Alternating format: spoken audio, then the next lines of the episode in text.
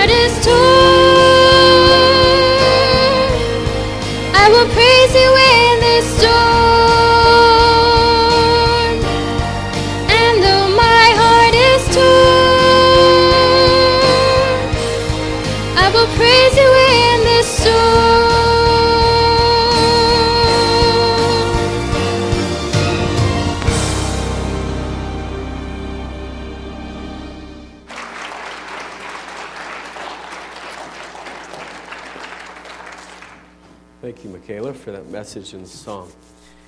Well, the holidays are officially over. And I doubt if anyone in here ate too many sweets or had too much fun or got too much rest. Uh, but I, as I said before, I'm so glad that you made the choice to come to church on first Sunday, and it's so important. I hope you did it for the greatest reason that you love God but even if you came for a different reason, maybe because a friend asked you, or your mom made you, or because somebody offered to take you to lunch, I'm happy you came today, no matter why you came. And I'm sure that you have already sat down for a deep contemplation session regarding this year, 2013, and all the things you'd like to accomplish. I was reading a news article yesterday about Peyton Manning, who is the quarterback for the Denver Broncos. And I don't know a whole lot about him as a person, uh, but the article said that he writes New Year's resolutions down every year on a three by five card, and then he keeps the card to make sure that he does them all. Uh, in fact, he's kept all of the cards year after year. So he's got a whole stack of cards. That's some pretty strong accountability. And, and it's this time of year when we think about big ideas and future plans. People talk about uh, joining a gym or taking a class or starting a savings account or funding a retirement plan or college fund or going on a diet. And we talk about a lot of things this time of year. Hopefully, you've given some thought and intention to the important things in your life.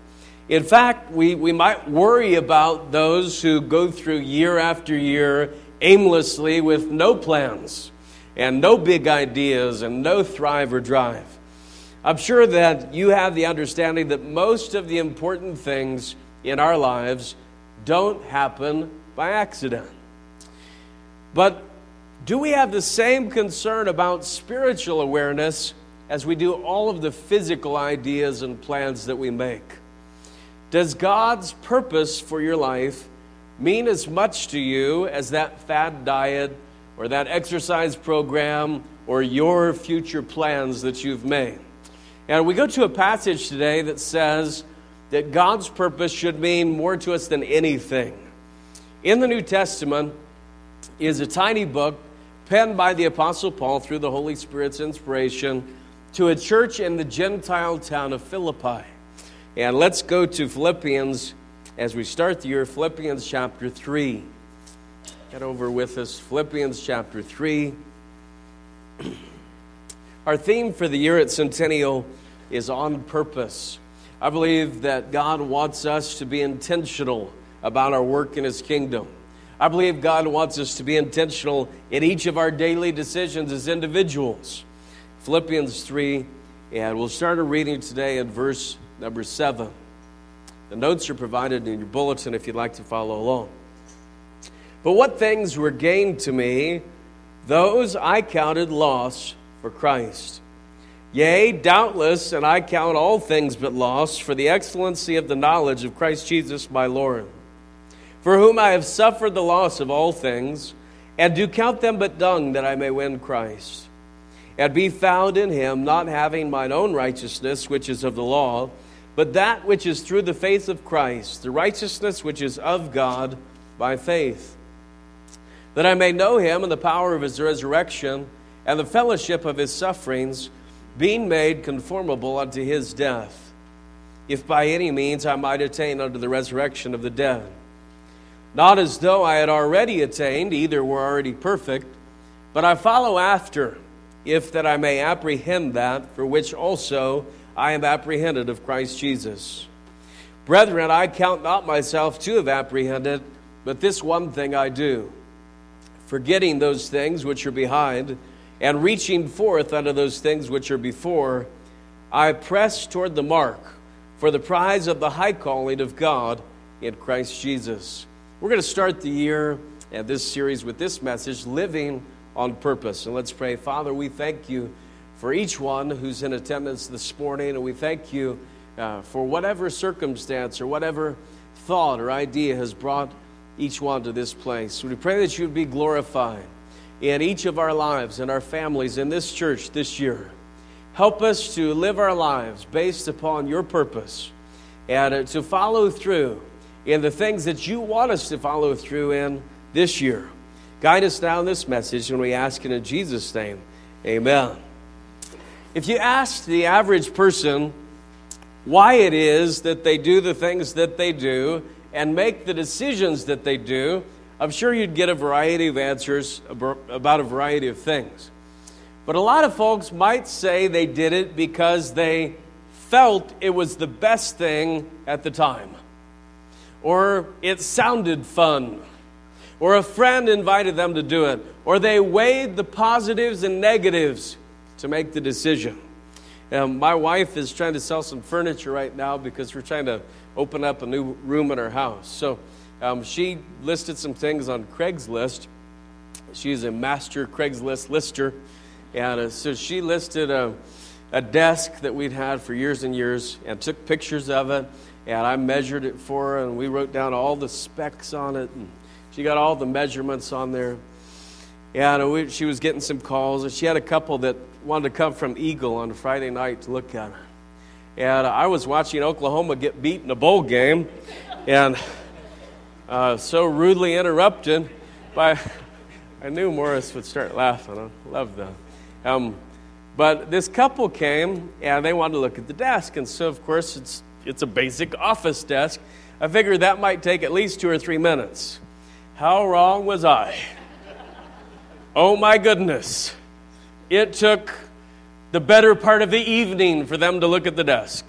And uh, the guy was trying to be nice to his wife, and he was trying to help her figure things out.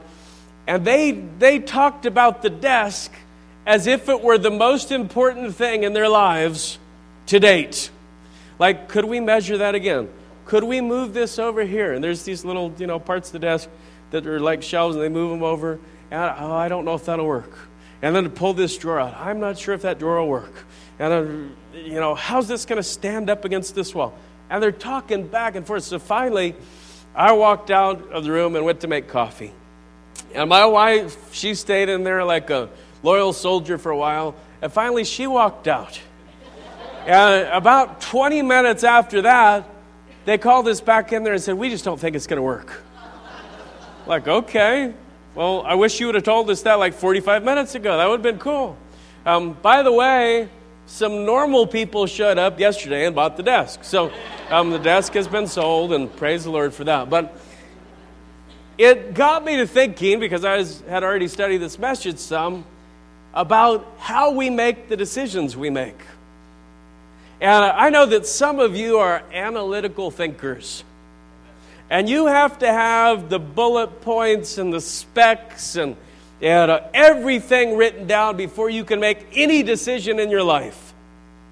And some of you, God bless you, you are emotional decision makers. Right? I feel it. Let's do it. Right? I feel like that may be a good car for us. And uh, how many of you wives have ever had your husband get the new car feeling? Right? And he will not rest until a new car is in the driveway. He will not rest until a purchase has been made. And he will go here and there and everywhere to figure that out. And we make decisions in our lives according to various criteria.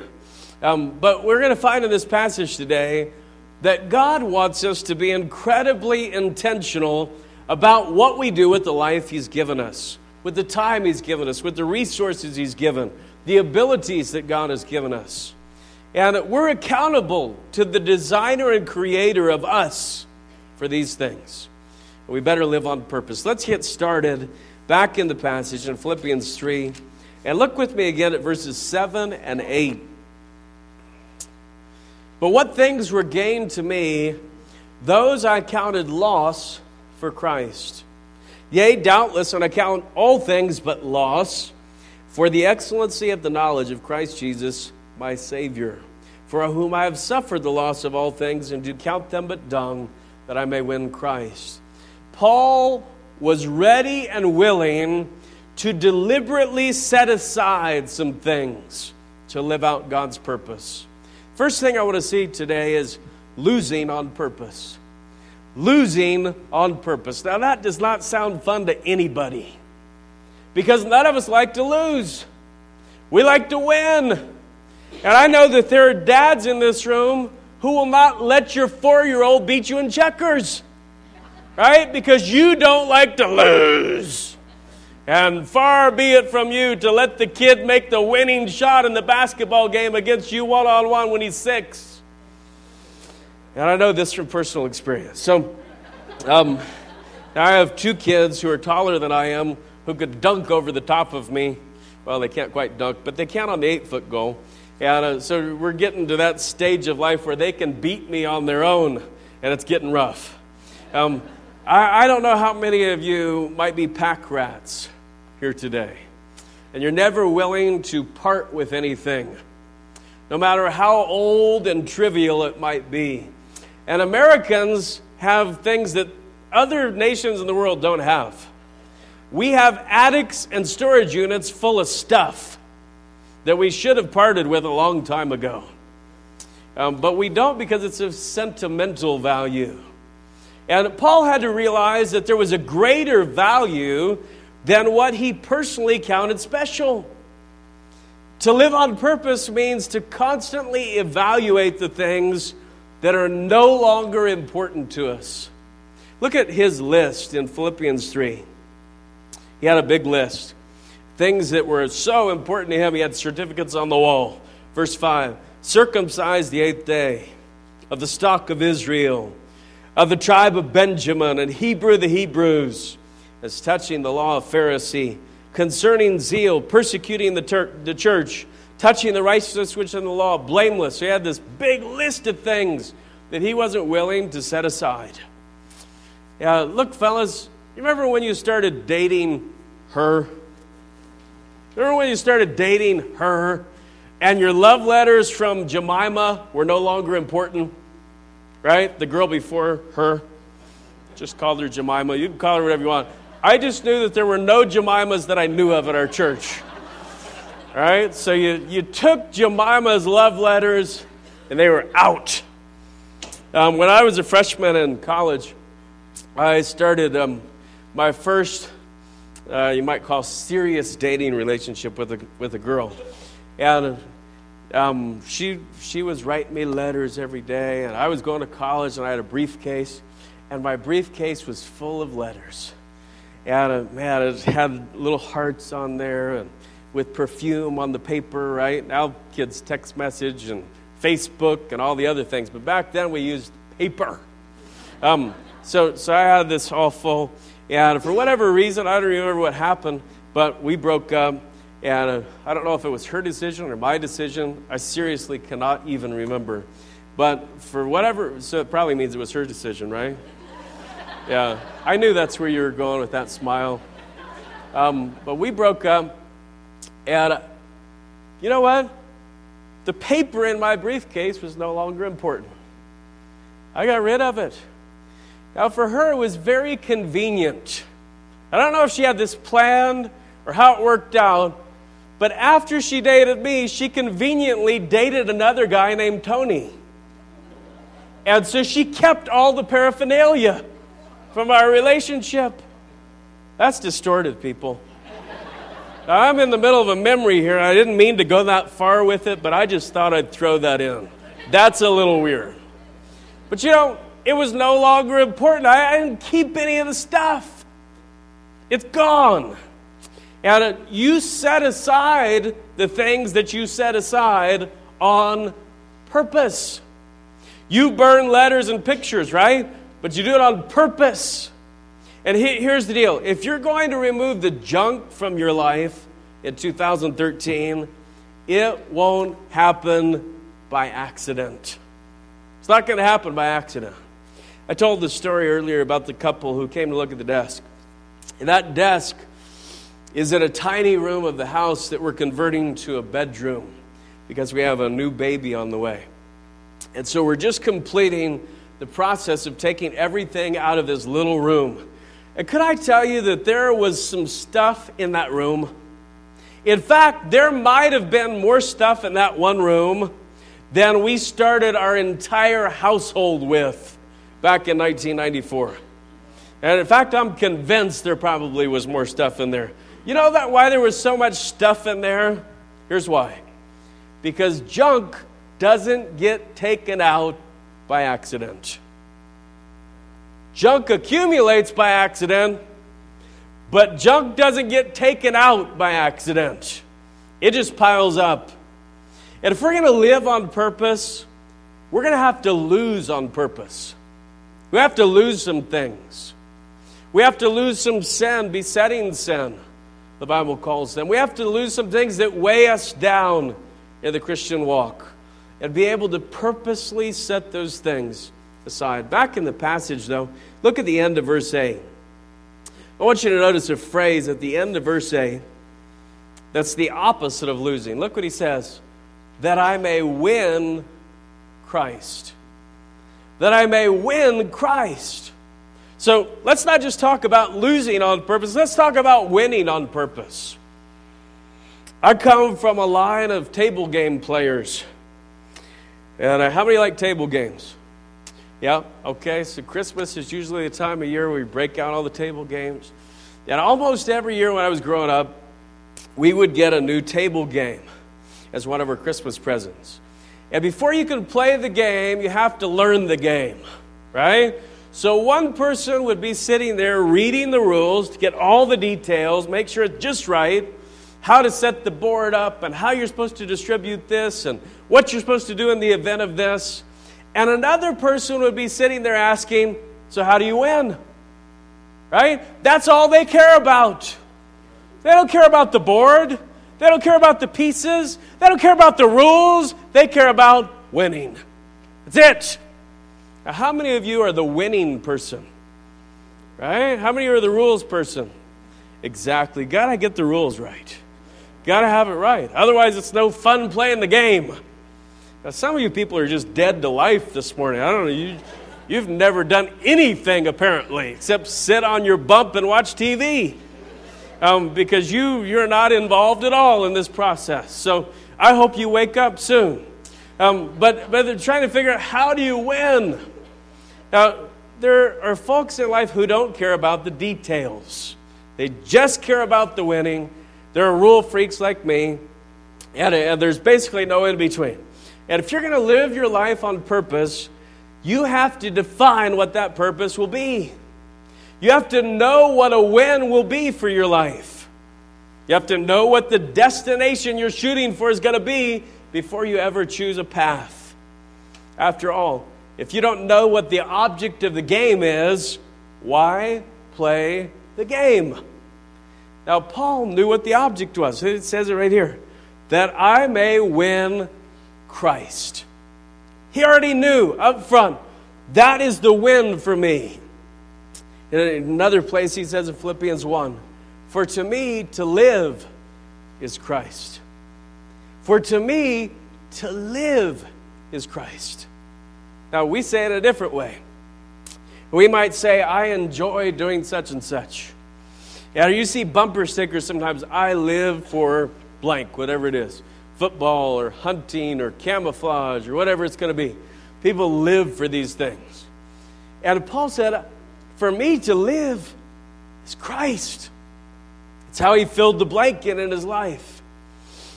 And when I was a senior in high school, I had just graduated, and of our family from, from Idaho uh, was down in Oklahoma. God bless their hearts. Uh, that's where I went to high school. So that's, that's why when I talk smack about Oklahoma, I could do it in a verified way because I had to live there for 11 years of my life. And, uh, and so, God bless all the Okies who are here today. Um, we have several in church, and I just tease with them a little bit.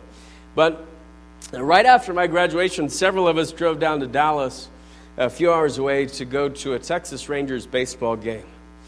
And it, it's one of my favorite memories of my Opa, my dad's dad.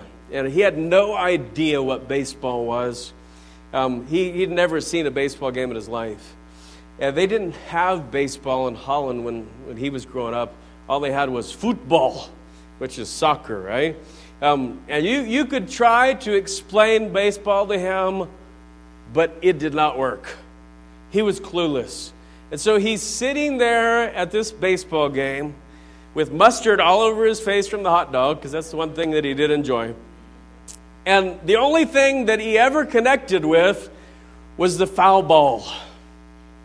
Every time a batter would get up to bat and foul a ball off, he would say, They hit another one in the people. and then he'd foul another one off, and he'd look again, They hit another one in the people. And he just kept saying that over and over again. And, uh, you know, you kind of, okay, but that's not the point of the game. But we had more fun watching him watch the game than we did watching the game.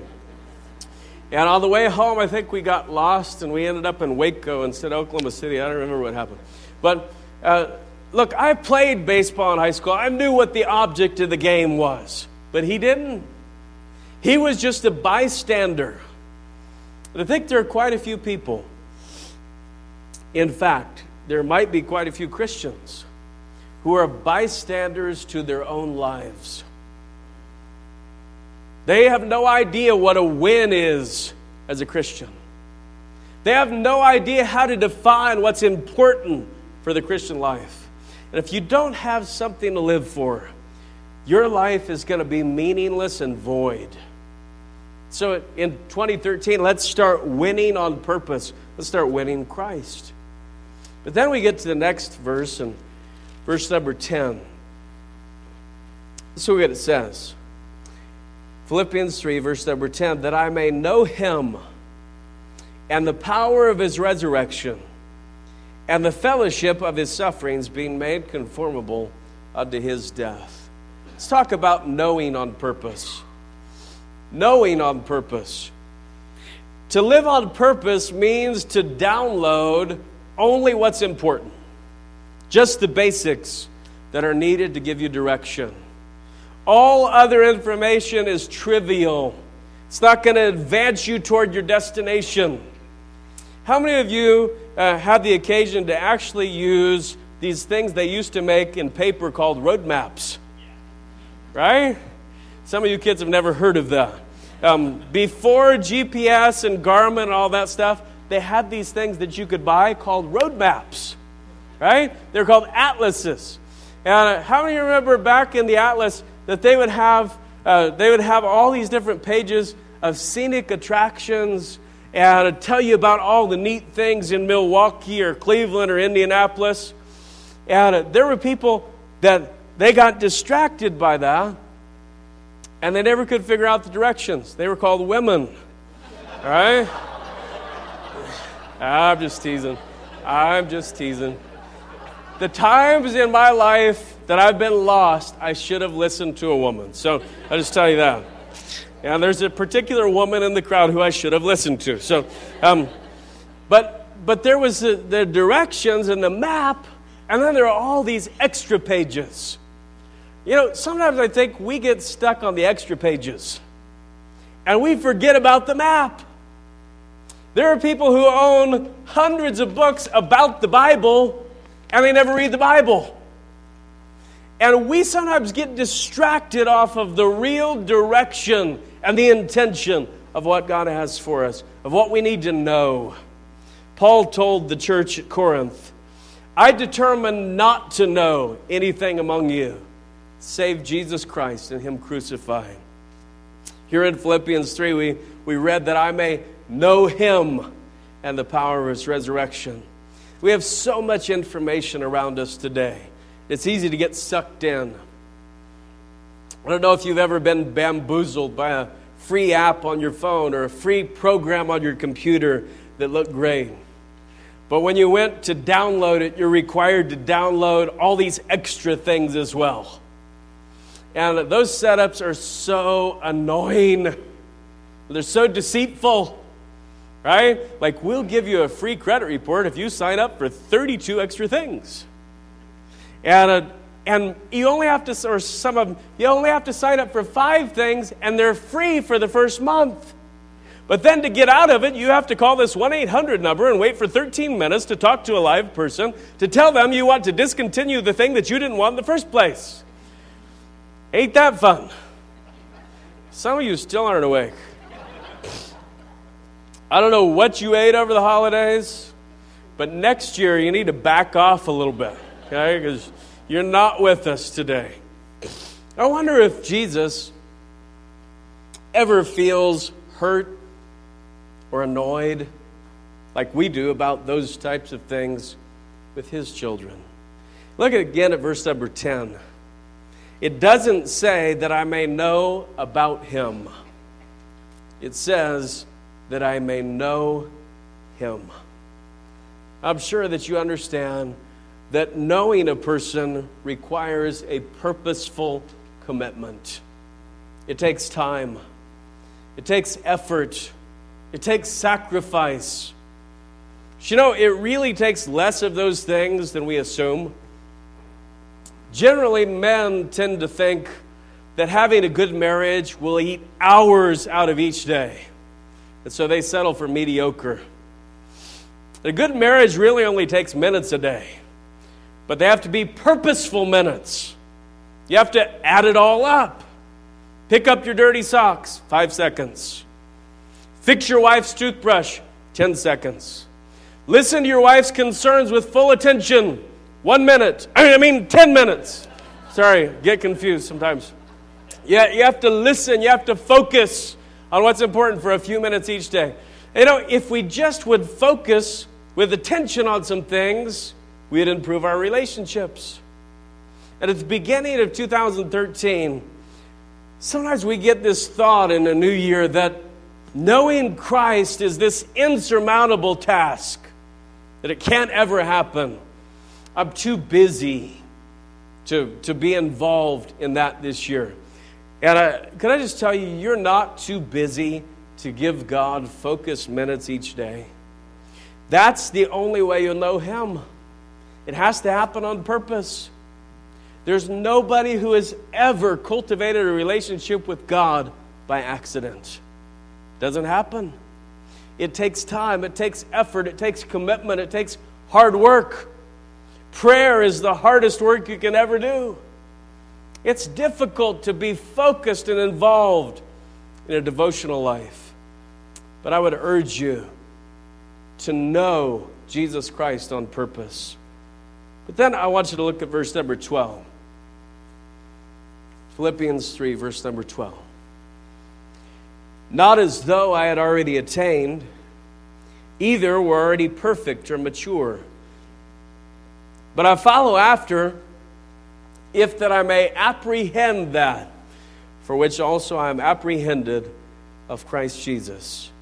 Look, look at this. Paul was trying to apprehend something. Let's close by talking about catching on purpose. Catching on purpose. He wanted to catch up to something.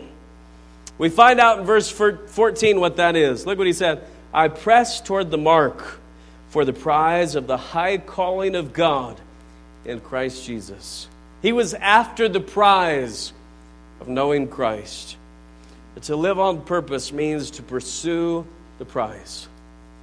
Everybody in here has at some point pursued a prize. And it could be that the worst thing that ever happened was when you caught it. Right? You're like the greyhound at the track that catches the bone. They're no good anymore. They're washed out because they caught up with their goal. And uh, you're like the athlete who wins the Super Bowl and retires and gains 100 pounds. Nothing more to live for. And some folks are that way regarding their relationships. There are guys who say, Well, I caught the girl 20 years ago. She belongs to me. There's no more pursuit involved. I told her I loved her when we got married and it hadn't changed. And if it ever does, I'll let you know. Right? And that was 40 years ago. Or the girls, uh, I enticed him to become my husband 10 years ago. And once I caught him, I put the makeup away for good. I put the curlers away for good. Don't need any more of that stuff. And, and sometimes we get this thought process. A lot of the things that we catch up with we find they're no longer as great as we thought. But you know, it's different when it comes to biblical charity. When it comes to God and His love, it's a different story. Christ like charity in our relationship with God and in our home relationship is something that never gets old. The desire never goes away. My wife and I love to sit at restaurants and watch people um, how they talk and how they interact. And uh, you can always tell when a couple is really close uh, when they've ordered their dinner and they both sit there on their phones like this. And then the dinner comes and they're still sitting there like this. And they never talk to each other. And sometimes we see couples who they look like they've been married for a long time and they enjoy each other. They love each other. It, they enjoy talking to each other. And sometimes you see them reach a hand out, and the other one reaches the hand out, and they hold hands at the table. And you can tell they care about each other. Now, our relationship with God is not quite that same relationship. You know, the closer we get to Jesus Christ, the more we should enjoy that relationship. And if your relationship with God has withered away, I can tell you it is not God who's moved. God hasn't moved. He loves you the same yesterday, today, and forever. He loved you before you were ever formed in the belly. He knew you by name. He cares about you. The thoughts that He has about you are so numerous that you cannot begin to count them. And He wants a relationship with you. He's chasing, He's wanting to catch that relationship with you. And it ought to be the same way with Him. I have good news for every person here today. Catching Christ is a continuous pursuit. Look at verse 13. Look what Paul says Brethren, I count not myself to have apprehended. So even though Paul was faithful, even though he had served God for many years, he said, Listen, I still haven't caught him. I'm chasing, but I still haven't gotten there. Haven't apprehended the prize yet. And you will never know the full result of your commitment to Christ on this earth. But someday, as the songwriter wrote, face to face I shall behold him. Far beyond the starry sky, face to face in all his glory, I shall see him by and by. And, and to pursue any prize, especially this prize, you have to live in the present tense. You have to be present. You have to be here right now. And some of you are sitting in this room today, but you're not here. You're not present. You're not engaged in your own life. That's what God wants from us. Listen, if you aren't presently on the path, how can you reach the destination? If you're not on the path, then the destination is just a dream for you. Got to be on the path to get to the end of the path. If you aren't following Christ today, how will you reach the prize? So many people go through life unfocused. Lots of people are living in the past. If only he had, and if only she had, and if only the economy this, and if only my stocks did this, and if only my job did this. And if you live in the past, you miss the entire reason planning the future. You miss the entire thing that God has for your life.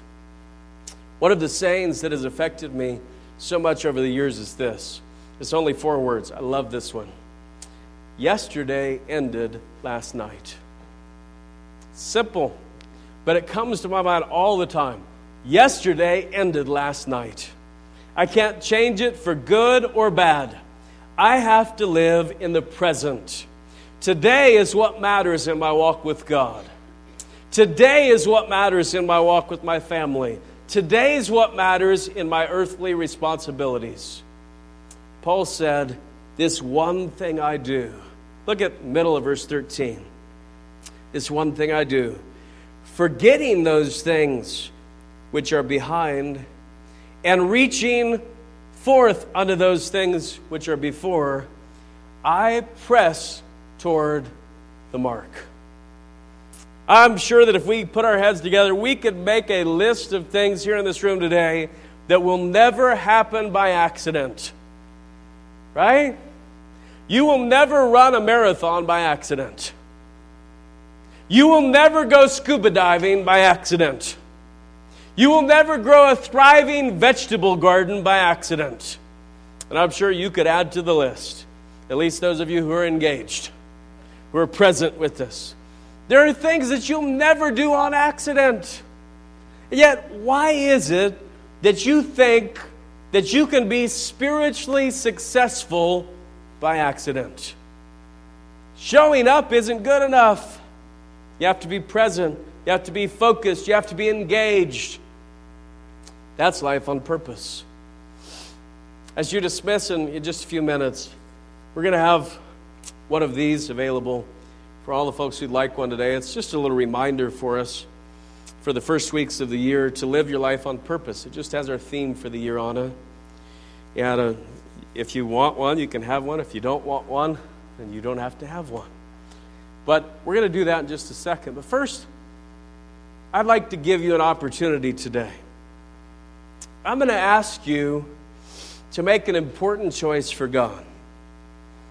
And you don't have to know the books of the Bible or have a certain section of Bible verses memorized. You don't have to have everything all figured out to make this decision. In fact, this may be your first time here. You may not even know what salvation is. Maybe you don't have a relationship with Christ yet. But let's be present in this moment. And would you make a choice today, a commitment today to Jesus Christ for the following? This is, this is all. This is what I'm asking you. Would you make a choice to say, Jesus, I'm going to live my Christian walk this year on purpose? I'm going to be present. I'm going to be engaged. I'm not going to let weeks pass by where I don't ever talk to you. I'm not going to let days pass by where I never open your word.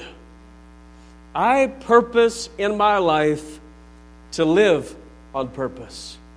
But if you'd like to make a commitment to live on purpose this year and you're physically able, I'm going to ask you to come right now to the front and kneel before God. If you'd like to do that this year, we're doing it a different way than we normally do it. There's no head bowing. If you want to make a commitment, come on up to the front and we're going to have a commitment prayer today, all right? If you need to stay in your seat because you can't kneel, that's just fine. We're going to have a commitment prayer for all those who want to live their lives on purpose this year. So come right now, no music, no head bowing, just a courageous commitment to a Savior who hung on a wooden cross for you. Would you come before Him today with your feet, with your body, with your heart, and say, Jesus Christ, I want to live on purpose for you this year. I want to be purposeful in my life.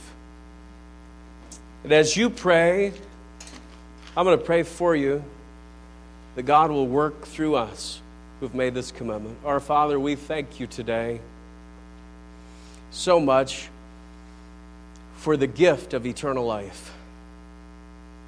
Lord, without your sacrifice and your blood on the cross, there's not a person in this room who has hope. Not one of us. We can't do it on our own. And because you came to earth on purpose and died for us on purpose, we now commit that this year, in 2013, that we will live our lives on purpose for you. Lord, we, we certainly won't be perfect. We won't have it all right. We're going to have to come to you day after day and confess that, that we've done wrong and that we've messed up and that we don't know how to serve you. But we ask for wisdom today in living our Christian lives. We ask for courage that we'd be able to take your wisdom and step forward and live it out. And Lord, would you make this the first step in us following you this year, in pleasing you and glorifying you, that we would live our lives on purpose today?